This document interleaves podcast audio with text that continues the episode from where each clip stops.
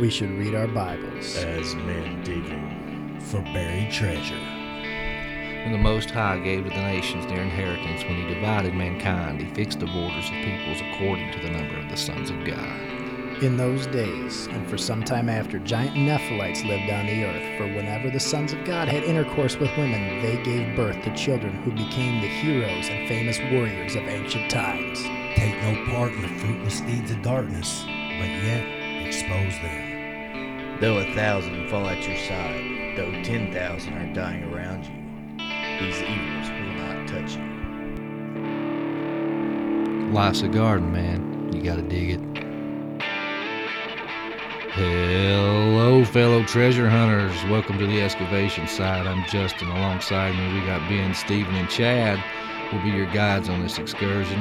Hope you brought your shovel and your compass, because we got the map. Let's dig.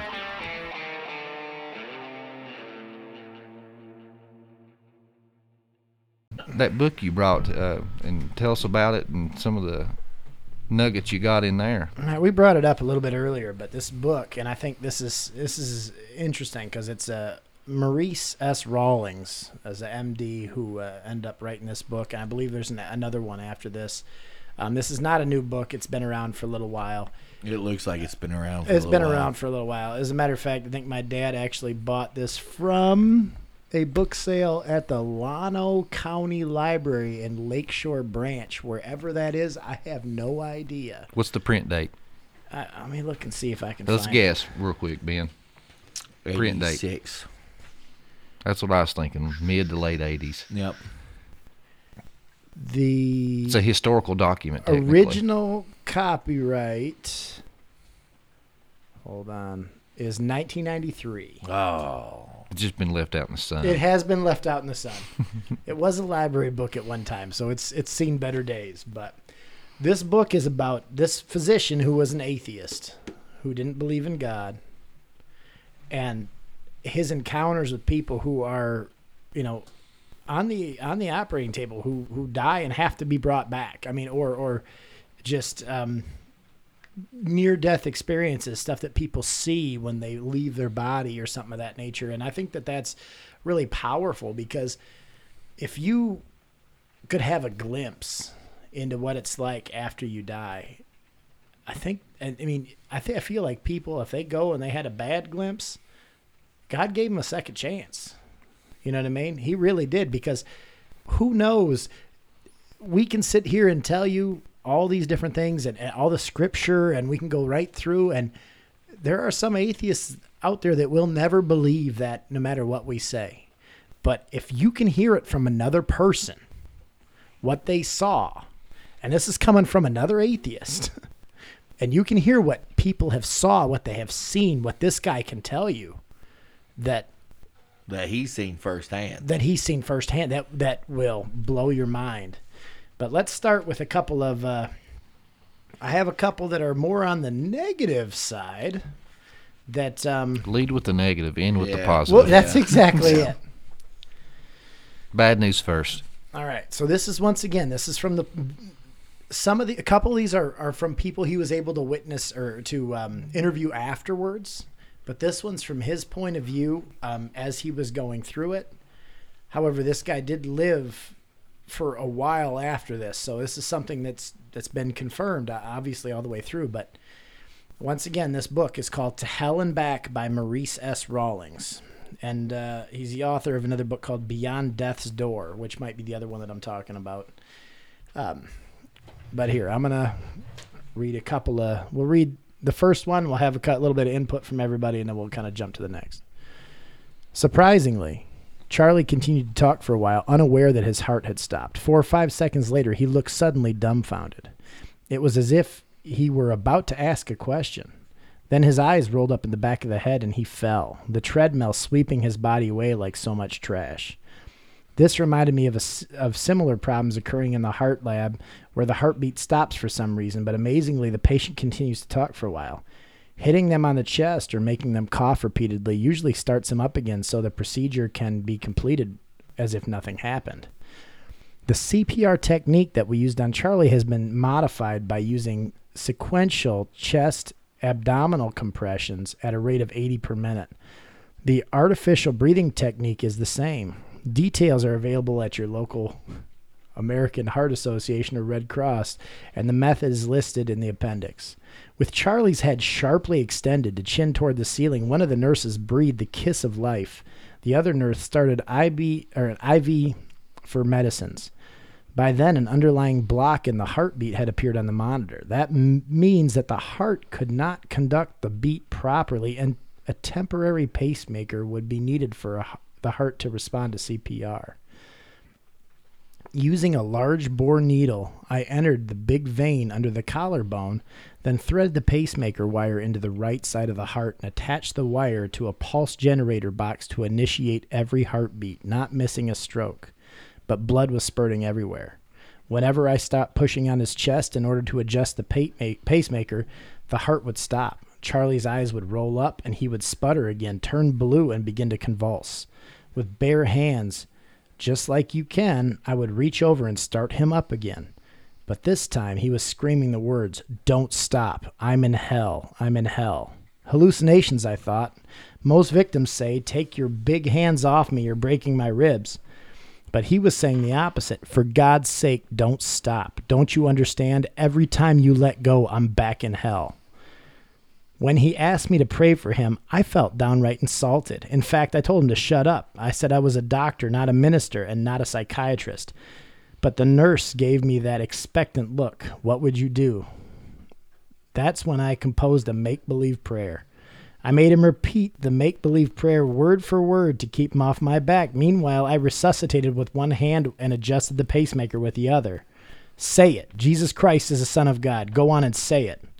I said, Keep me out of hell, and if I live, I'm on the hook. I'm yours. Go on and say it. Then a very strange thing happened that changed our lives. A religious conversion experience took place. I had never witnessed one before. He was no longer wild-eyed and screaming, combative, the combative lunatic who had been fighting me for his life. He was relaxed, calm, and cooperative.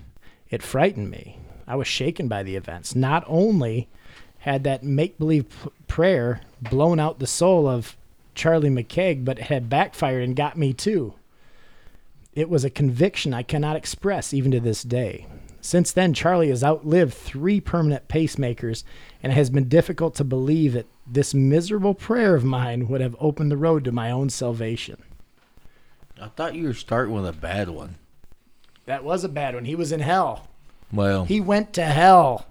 But Wow, it was a good what- one. That's how he interpreted it. Well, it's not all sunshine and rainbows. I hate to take it to you. That would be kind of crazy, though. Yeah. Every time his heart stops, I'm in. when he comes back, Yeah, don't he's stop. I'm in hell. talking about. That I mean, that does that not just? I mean, it gives me the chills when you think about it. I mean, it's it's intense to think about. He was there with Lazarus. Or the rich man. Lazarus was in Abraham's bosom. Yeah. Now- yeah, the rich man. Yeah. Listen to this one because it gives you a couple more visual details as we go through it. Right? Listen to this one. So this is the point of view. Now, is this a different story? This is a different story. Okay. And this is the patient recounting it to the doctor. So this is from the patient's point of view this time, right? They said, You were watching the television monitor, monitor to guide the pacemaker wire inside my heart, and that's when it stopped. I was blacking out, then you hit me on the chest saying, Excuse me. Then your wait a fist. minute. Wait a minute. Wait. a minute. This is the same guy. No. This Oh, is okay. totally different. This Just is just similar another circumstance. Similar circumstance. Okay. A lot of this happens like when you talk about f- from the medical point of view when, when someone pacemaker and- well they have to put a temporary pacemaker to get the heart kind of stabilized to kind of get it um, to keep the heart pumping oxygenated blood through the body. It's you know it's a different type of CPR than you or me can give because they're able to get the heart to beat as well. But Which I thought is- it was interesting. They called it the kiss of life because you know, you know, in Genesis it says that Adam was a inanimate body until God Lord. breathed Yes. the breath of life into his lungs. That's pretty cool. all right. We're ready. Sorry. Continue, sir. All right. Then your fist came down like a hammer. I saw that scared look in your eyes. Someone was yelling. Something crashed over to my left, and everybody went crazy. You started shoving me with both hands, and then I was out of it. I was floating, pitch black, moving fast. The wind whistled by, and I rushed towards this beautiful blazing light. As I moved past, the walls of the tunnel nearest to the light caught fire. Beyond the blazing tunnel, a huge lake of fire was burning like an oil spill. A hill on the far side was covered with slabs of rock. Elongated shadows showed that people were moving aimlessly about like animals in a zoo enclosure. An old stone building was on the right, mostly rubble, with different levels and openings crammed with people trying to move about. Down the hall, I saw an old friend who had died. The last time I recall, they were dragging the river for him. He had been involved with gambling. I yelled to him, Hi there, Jim. He just looked at me, didn't smile. They were taking him around a corner where he started screaming. I ran, but there was no way out. I kept saying, Jesus is God. Over and over, I would say, Jesus is God. Some way, somehow, I got back to you as you were putting in the stitches. I loved every one of those stitches. Only God could have gotten me out of a mess like that. I'll never forget it. I mean, wow. That's pretty rough. I can't, whew, to see that. But it, it I mean, it's like, uh, like you know, I seen the light, but then the walls turned to fire. Yes. It's like You think oh, it's going to be positive? I, see the light. I see the light. Oh no, it's going the wrong way. I mean, you just think about that. think about the ro- fact. wrong turn. yeah, the wrong light. Fire has light too. the wrong light. It it literally just reading that gives me chills. I mean, when you really think about these people, can you imagine having that experience? And uh, say you're an athe- atheist, and you go through and you see you you get a chance to see. Oh, there is something after death, and it's not. And then you're back. it's but it's horrifying. oh, I guarantee it. and and you get that second chance. Not everybody gets that second chance. Not everybody's there to get that second chance. So, Which I had something like that, but it was a dream. You remember when we did our testimonies? oh yeah, yeah. Yeah, I had a dream. I mean, I was a believer, saved. It just, I was just not living right. You know what I mean? So I don't know. I mean, I'd like to think I wasn't going to go to hell. Maybe it was just a scared straight wake up call from God. But I mean, it was just as real as, you know, like we're sitting here talking. Yeah, I mean, the this portal or whatever just opened up at the foot of my bed, and all these hands just come up and just started grabbing me, pulling me. I was clawing and just screaming, and then I woke up. Do you remember what Doug said in church, right? Our pastor. He said some people, he goes, if you if you have committed yourself to Jesus, if you believe that he has has died for you, he says you're going to get to heaven. I mean, you can stop there. And he goes, some people will get into heaven with their tails on fire. Right. Yep. Barely skin of your Well, teeth. Skin of your teeth. Your tail will be on fire. You'll get in, But um, just but just barely. barely. Because You can mean, either be there with a bunch of crowns or with your tail on fire. you met the bare minimum requirements. Yeah. I mean, that's exactly it. As Phil Robinson said, you were a C plus man. yeah. C's get degrees. But that's I mean that's about it. But um all right, let's let's jump into a little more positive light to kind of see maybe the other side of what people see. Okay. the good light. The good light. Yeah, the good light. The bright light, not the orangey doom of fire light. Not the s'mores light. Although s'mores are good. They are. You think there's s'mores in hell? I highly doubt it. Instant. Probably loaded with razor fire. blades. Oh, ah, I burned another one. yep, burned another one. Hey, that would be hell for a fat man. Oh, what are you trying to Think, say? think you're going to eat one and no. Oh, I, I'm getting no. no. it fell off the stick again. Melted off it again. Anyhow. All right.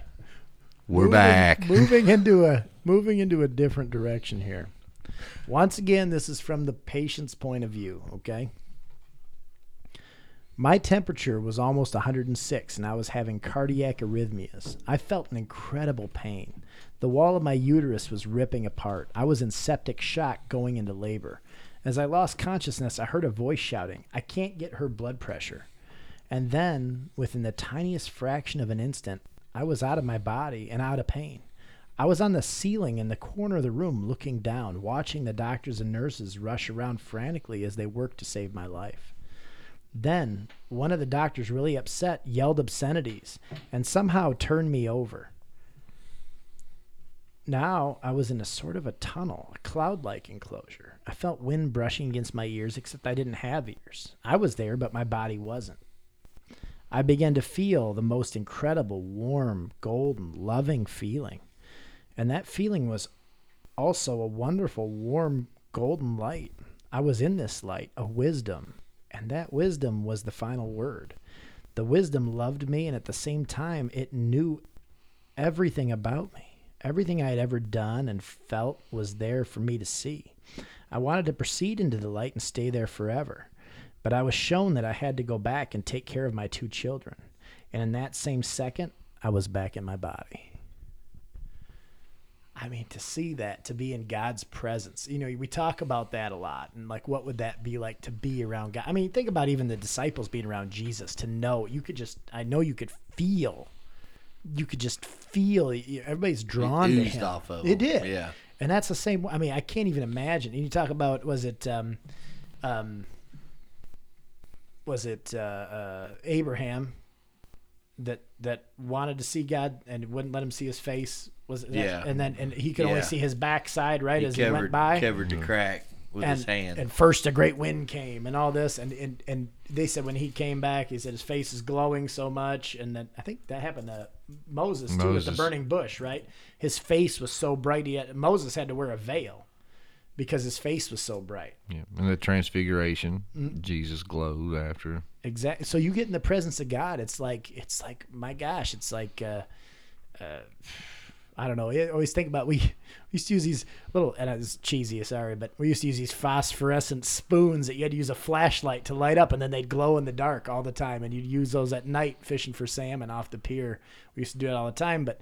It's the same thing, like that light of God. It sits on you. It's there. His His presence was on you. You could feel it. You you you Absorb it. Oh, you absorb it to some degree, but at some point, you know, when you're separated from God, it would slowly that would slowly dissipate. You'd lose that. You know what I mean? So I think I can't even. I mean, it's something we talk about. It. It's something, but I it's something I can't even imagine. And what's crazy is I think people honestly have like encounters and stuff like that, and you can't explain it. Like, and if they try to, people think you're crazy or you're full of it. oh yeah, uh, my aunt, uh, she passed away with cancer, and uh, she stayed with my grandmother, and my grandmother and my mom took care of her around the clock, and uh, you know, with the morphine and, and the you know the cancer eating her you know alive, she was talking crazy, especially like at nighttime. It would get really bad. I mean, she would talk about army people being on the roof and they're after her. You know, I mean, it was pretty bad. But uh, the night that she passed away, uh, she had like 15 to 20 minutes of just clarity. But I mean, she knew what was going on around her stuff. But she did have some, I guess, what we would call kind of crazy talk. Hallucinations. I guess you know, but it was weird because like my sister, she had uh, uh, just recently had a miscarriage, and nobody knew. It just, I mean, like my mom and me and my other sister, that's all. That's all it knew. You know, my aunt Sharon didn't know, and uh, my sister come to visit her because we knew it was getting close, and she was, uh, my aunt was sitting on the couch like cradling a baby and was sitting there looking at it, you know, and talking to it, you know, and and of course, you know, I mean, anybody that has, you know, these problems or hallucinations, you know, you don't confront them, you go along with it, to Yeah. not upset them. And my sister was like, "Well, Sharon, uh, whose baby you got?" And uh, she said that she just looked right at her, like disgusted, and said, "What kind of mother doesn't know her own baby?" And she didn't think nothing about it, you know, but she kept going on, you know, talking about, you know, this your baby, duh, you know. And then it kind of hit her. She's like, you, you know, was it Did she see my baby that I lost? And then that same night, my mom went to sit down on the couch beside of her, and she's like, "What are you doing? Oh, get up, get up!" freaking out. And mom stood up and was like, "What is it?" And you know, she said, "You sat on daddy." And her dad was was dead too. So she was talking about seeing her dad and and this baby, and I think they said she even saw somebody said she saw her brother, uh, my uncle Paul, that night. Just you know, saw you know supposedly saw all these dead people, and and she passed that night. I mean, it was kind of wild. I wonder if God does that, and uh, there's I got some more stories like To that. that- comfort them or something before they Yeah. go. I got some more Well, stories it like could that. be the- it could be comfort them, but also look what it done did to you. Oh well, yeah. No, I mean, then then it's like, whoa. There is something, you know. Even if you had a little doubt, well, there's something to this. Yeah, What- or reassurance. you know, or yeah, or reinsurance. Sorry, didn't no, mean you're to- good. No, I'm just saying I got more stories like that for the future um, that we'll we'll go into in the future, but um, that are things that are pretty heavy in that regard.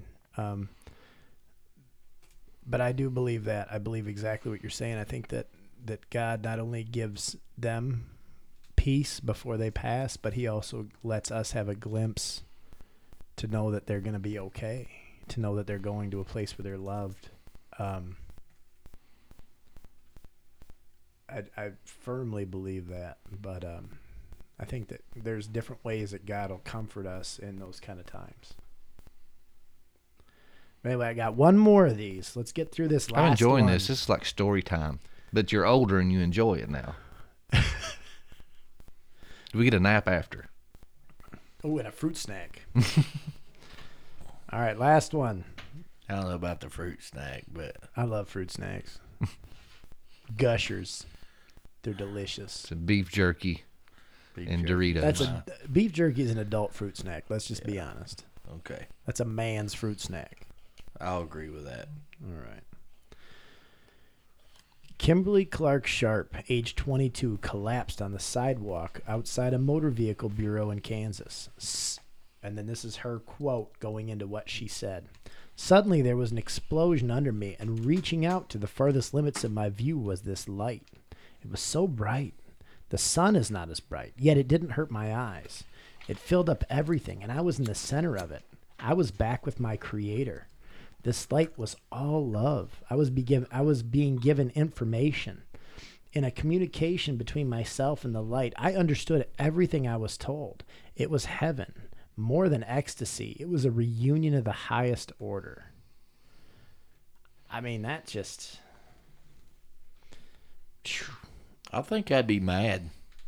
coming back. Yeah. Actually- like, what are you doing? There, if you read Let this, me die. it says that that they that there was a lady who came back and and another i mean there's stories on top of stories in these books um but it says it- that the the one lady was ticked. She was mad at everybody mad at the doctors when she got back because she's you took me away from that that feeling that pure joy ecstasy peace that i had. But i think that you have to know there's a time but and i think it's a gift that some of those people have been given in that instance uh, i mean in both sides of it because some people are given a second chance and other people know. They can they can be comforted and know that when they pass they know where they're going they know what they're going to see they're looking forward to that to know that this time on earth is is it's a blink of the it's a blink of God's eye. For uh, for us, it seems you know a long time. As we get older, it doesn't seem like as long because it goes so fast. But it does it. It's the it, it's the blink of an eye to God, and we're so close to being in His presence. And I think that some of these people are given a gift prematurely just to see that. And maybe they need it, and maybe maybe they needed to tell somebody around them, and that was what God used it for to help somebody else come to Him as well. I'm not sure, but I would highly recommend you reading this book. Um, like I said, to Hell and Back by uh, Maurice S. Rawlings. Um, just really, really profound stuff that I think is, I mean, it'll move you. It'll give you chills reading it because you're seeing it from both sides. It's pretty, It's pretty intense, but But I wonder if that woman that was uh, so ticked off might have been Baptist. You know, I grew up Baptist, and you know, I mean, she's like, I was going to go to heaven. Now, what if I screw up and go to hell? You ruined it. I remember as a kid, pastor talking, you know, yeah, you can live your life and serve God and do all these things, but then you go out and have a drink at the bar with your buddy, and a drunk driver hits you and kills you. Well, hell's your home. You're going to open your eyes in eternal fire. I'm like, that's so confusing when you're a kid, especially. But I mean, there's plenty of adults that that believe that. I, this and that's You're one sad. mistake away from hell. And that is the well, it says right there blatantly, and once again in the Bible, and this is the problem when people will listen to one person, and I don't care where it is, if you you can hear it at your church, you can hear it at, and and I'm not. Don't get me wrong here. Church is extremely important. I 100% believe that you need to be fed with other Christian people, but you can you're taking a word from a man right? This is not from god. This is from a man. God charges us to be in his word. God speaks to us through his word not through another person. We need to be in the bible. We need to be reading the bible. We need to have the bible be part of our everyday life because that's how god i mean it's a gift. Think about that. Not only were we given the Holy Spirit to live inside of us to help with that that discretion, that discernment, but at the same time, we're given a gift. We have God's word. We have the red letters right in front of us. And the fact is that most people don't even open it to look inside to look at what God actually said. Or some countries don't even have it in Or their don't allow it. tongue. Yeah. So it's like it's that's the whole point of this. Yes. You know, don't just get your theology and points from your pastor at church, uh, your local uh, TikToker or YouTuber, even podcaster. You know what I mean? That's why we throw out tidbits and we try to throw out so much scripture. And we call it the dig because we want you digging through the Word of God. Think about it like an infomercial, but don't take our word for it. Read the Bible. Yes. Exactly. Exactly. That's so important. That needs to be in season two promo. But don't take our word for it. Dig yourself. Dig yourself.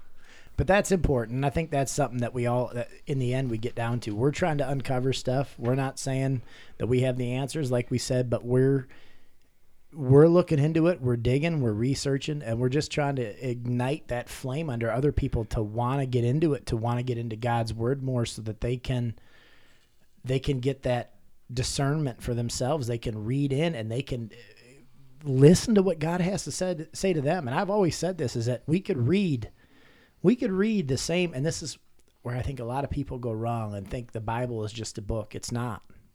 There's so much more. Is that we could read the same verse, and what God uses that to tell me might be a little different than what He uses to tell you. What you need to hear is sometimes different than what I need to hear. I mean, in the end, the, the, the end game is all the same point. But the whole thing is God's word is there. It's a gift that we have that we can read, that we can hear God talk to us, but we have to take that step. God will meet us halfway, right? He's calling to us all the time. But we have to take that next step to get there and meet him in the middle. We have to commit ourselves that way too. So, anyway, That's a good segue to end. I think so. Yeah, because uh, you can't lean on a shovel. And, And pray, pray for, for a hole. hole. You got to dig. You got to dig. We thank you for listening to the Dig Bible Podcast. Questions, comments, or future episode ideas? We'd love to hear from you at the dig423 at gmail.com. If you enjoy our content, don't forget to share, subscribe, and check out our Facebook group at the Dig Podcast. Remember, you can't lean on a shovel and pray for a hole. You gotta dig.